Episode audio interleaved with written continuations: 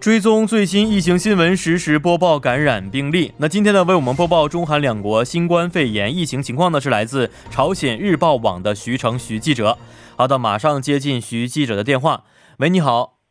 哎，你好，主播。你好。那首先呢，还是要问您一下，截至目前呢，中国新增病例情况已经是降至个位数了。那么具体情况是什么样的？嗯，是的，是三月十二日呢，三十一个地区及新疆生产建设兵团报告新增确诊病例为八例，新增死亡病例为七例，其中湖北六例，山东一例。那么新增疑似病例为三十三例。那么当日新增治愈出院的有有一千三百一十八例。那么这样呢，截止至三月十二日呢，全国现有的确诊病例为一万三千五百二十六例。那么累计治愈出院有六万四千一百一十一例。累计死亡病例为三千一百七十六例。嗯，是的，呃，而且呢，今天呢，中国卫健委发言人呢，米峰在发布会上也介绍说，中国已经有超过啊，有二十一个省份超过十四天没有新增的本土确诊病例了。那六个省份呢是超过一周无新增的啊本土确诊的病例，也提到了中国疫情防控形势啊继续的积极向好啊，取得了一个阶段性的成果。所以呢，也有报道说，在这样的背景之下呢，中国也是积极向海外啊捐赠物资，也是支力人员。那这个消息具体情况是什么样的？嗯，是这样的，首尔市呢是三日表示，首尔市对口的这个中国七个姐妹及友好城市，包括还有驻中国驻韩大使馆、还有企业等，已经计划或者已经将一万九呃十九万呃支这个口罩和十八余余万件这个医用防护服，总计三十八万件防疫物资送往了首尔。那么另外一方面呢？中国是红十字会十二日还发布消息称，当日呢，中国政府派遣的由中国国家卫生健康委员会和中国红十字组建的一个专家组，一行九人，已经携带了大量的医疗救助这个设施还有物资，从上海飞飞赴罗马，支援这个意大利新冠肺炎的防疫工作。这也是继这个伊朗和伊拉克之后，中国派出的第三支专家团队。嗯哦，是这样的啊。好看一下这个韩国国内的疫情情况哈。嗯，韩国这两天我们也发现了这个疫情呢，也是趋向于一个平稳的状态。所以，请问一下，今天韩国新增的病例到底有多少呢？呃，是韩国中央防疫对策本部呢，十三日通报，截止当天零时呢，韩国较前一天零时新增了一百一十例，呃，这个新冠病毒的确诊病例，那么累计确诊了为七千九百七十九例。那么韩国单日新增病例呢，已经连续两天低于两百例。另外一方面呢，今日新增的治愈病例为一百七十七例。嗯，是这样的啊，嗯，我们也看到了啊，说韩国今天的单日新增的治愈病例是首次超过了新增的确诊病例啊，确实是一个好消息。但是问题在于啊，这个住愈啊治愈出院之后呢的患者还会出现一个再度的阳性反应，这个问题在中国已经不是一个个例了，而且在韩国也是陆续的出现了相关的一些情况啊。这一方面的报道能不能给我们简单介绍一下呢？嗯，是光州市十二日表示呢，五日出院在隔离中的光州三号确诊患者呢，十一日再次被确诊出阳性。那么这个这位患者呢，是上个月十六日参加了大邱新天地教会礼拜，那么同月的二十日呢被确诊。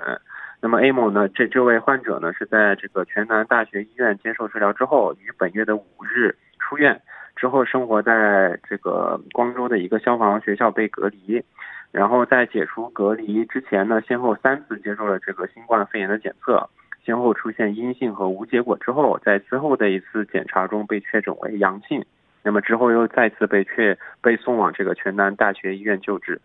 嗯，哦，是这样的一个情况，所以现在很多舆论在讨论呢，是不是应该有必要提高一下这个志愿治愈出院的啊标准呢？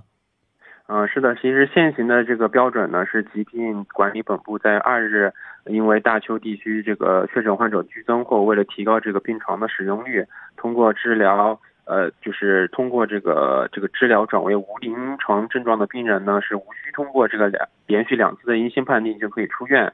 那么现在呢，光州出现了这样的病例之后，那么光州市也改变了出院的标准，由先前的无临床症状改为了必须通过两次阴性判定才可以出院。嗯，是这样的，啊，看一下这个另外的疫情比较严重的大邱和庆北地区啊，啊，因为这次此次疫情特别严重的大邱和庆北地区呢，听说或将化为这个特别的灾难地区啊，请问这个消息是真实的吗？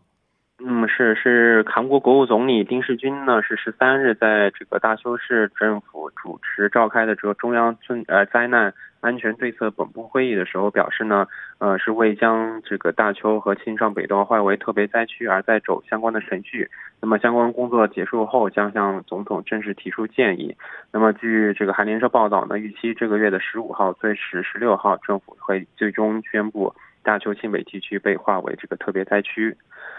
嗯，如果说被划为特别灾区的话，政府会给这个地区一定的支援吗？嗯，是的，是。如果是被宣布为这个特别灾区时呢，这个将会调查相关地区的受灾情况，另外制定这个重建计划，并由国家支援百分之五十的重建费用。那么另外呢，国家还会支援这个防疫管理费用啊、居民生计和安定费用啊。还有一些死伤者的救助金。那么另外一方面呢，像电费、健康保险费、通信费、城市煤气费之间呢，也会将得到减免。嗯，是这样的啊，我们也发现了韩国呢，在这个疫情比较严重的时候啊，也没有采取特别大规模封城的一个政策，但是疫情也是得以稳定啊。我觉得这其中肯定是离不开政府积极的应对和努力的。呃，听说也正因为这个原因，现在也看到了曾一度下跌支持率的文在寅总统的支持率最近有回升的这个趋势。那具体情况是什么样的呢？嗯，是韩国舆论调查机构盖洛普呢，在十日和十二呃至十二日对全国的一千零一名成年人呢进行了这个文在寅政府执政支持率的问卷调查。那么结果显示呢，百分之四十九的应答者对文在寅政府的这个执政业绩做出了肯定的评价，比上周多出了百分之五。那么另外一方面，负面评价是百分之四十五，比上周下降了百分之三。这也是文在寅政府自去年十二月之后，时隔三个月创下了最高的支持率。那么在肯定评价的理由当中呢，新冠疫情应对是占据了第一位。那么另外一方面呢，认为政府很好的应对新冠疫情的评价呢，也比两周前上升了百分之十七，现在达到了百分之五十八。那么与此同时呢，认为应对不当的受访者呢，从百分之五十一下降了下降到了百分之三十四。嗯，哦，是这么一个情况啊。好，今天也是非常的感谢我们的徐成记者带来的前方最新消息，非常感谢您。啊，谢谢。嗯，谢谢。嗯，世界卫生组织 WTO 呢，已经是啊，WHO 已经是宣布了新冠肺炎为全球的大流行的一个疾病。那继疫情在亚洲和欧洲迅速蔓延之后啊，美国也是在这周呢出现疫情加速恶化的一个局面啊。所以呢，现在我们就将电话连接在美国纽约生活十二年，那今天呢回到中国厦门的华人朋友六王啊，了解一下当地的具体情况是什么样的。喂，你好。喂，你好。喂，你好，你好啊！首先呢，非常感谢您能够接受我们的采访啊，因为我跟这位朋友也是个朋友关系啊。最近过得还好吗？啊，挺好的，挺好的，好久不见了啊！一切都正常是吧？对对对，对，一切都很正常。是的，那现在是在中国厦门吗？对，现在在厦门，今天刚到。今天刚到啊，非常感谢啊，因为现在应该还有时差的这么一个情况存在，还是啊，在身体很疲倦的同时接受我们采访，非常感谢。那今天在入境的时候啊，觉得中国有没有加强对境外人员的一些检疫工作呢？今天有的，因为我先认为就是从两个方面，第一个方面就是今天的飞机是非常满的，然后，嗯。大家就是不会，就是飞机到达以后没有让人全部都下机，他是在人坐在飞机上等待，等待那个检验人员上飞机来检查。嗯，然后这个整个过程就是我们大概等了一个小时左右，因为有很多飞机到达厦门，然后他检验人员要一个一个的上来，上来以后，然后他会根据你是外籍的还是什么，他好像就是我们在登机的时候他已经有所有的信息了，所以说他会去测一遍体温。然后所有的外籍或者是从重就重疾的那些区域跟国家来的人是最后下飞机。哦，这个检查的方式就是测量大家体温是吗？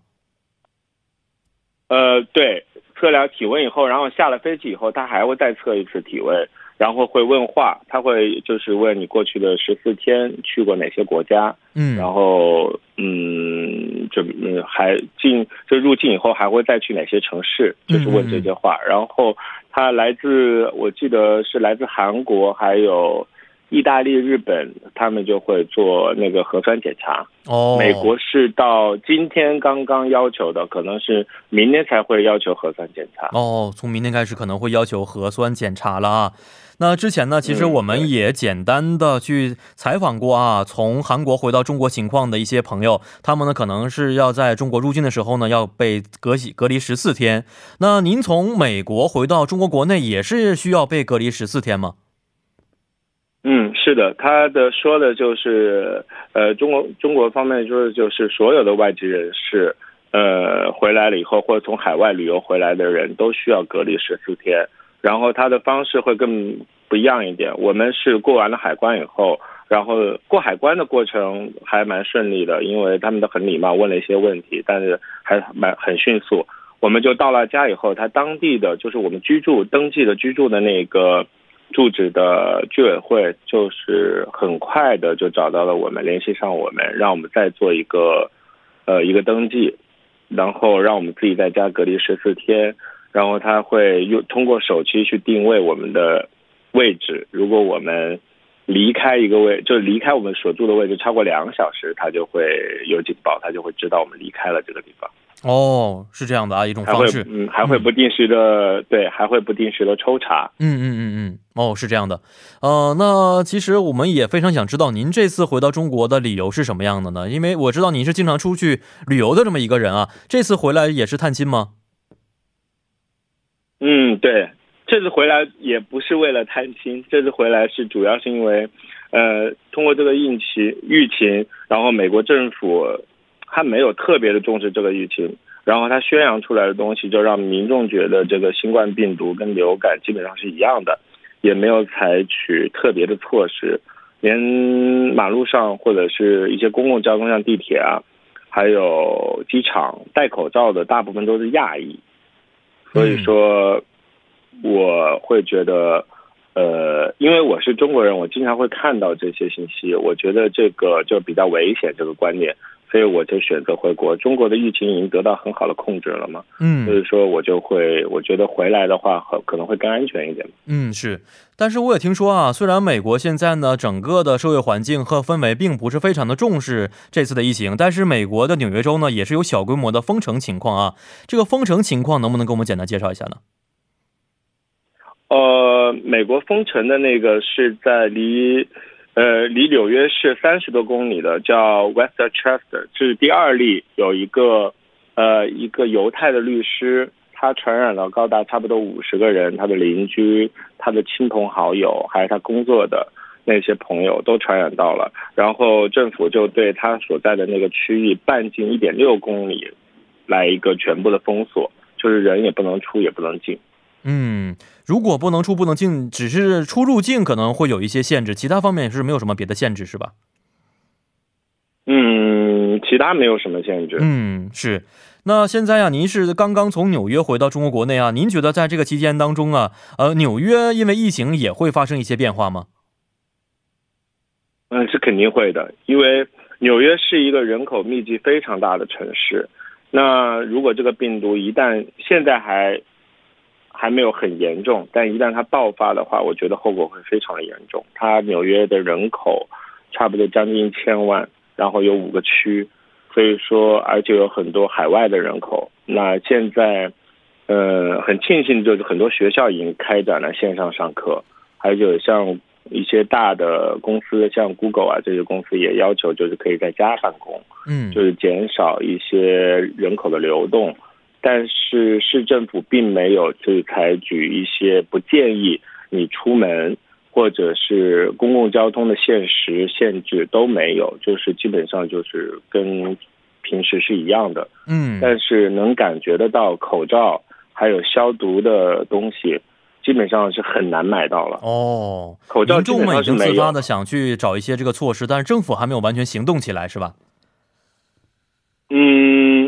对，嗯，我觉得民众的话，其实有很多人想去买口罩，但是他们买不到，嗯，他们也没有途径去买到。而，嗯，亚洲人的话，他们可以去从一些，呃，比方说朋友啊，或者是海外的朋友啊，就是去购买到这些资源，嗯嗯，但但是一般的普通民众是很难买到的。所有的医院呐，还有还有所有的那种你能看到的药店，基本上都是断货，已经断了一个多月了，都没有。哦，看来这个情况还是连酒精比较严重的。都没有了。是的，嗯，好，今天非常感谢您啊，接受我们的采访啊，一切健康啊，现在是以健康为主，咱们等疫情过后再见，好吧？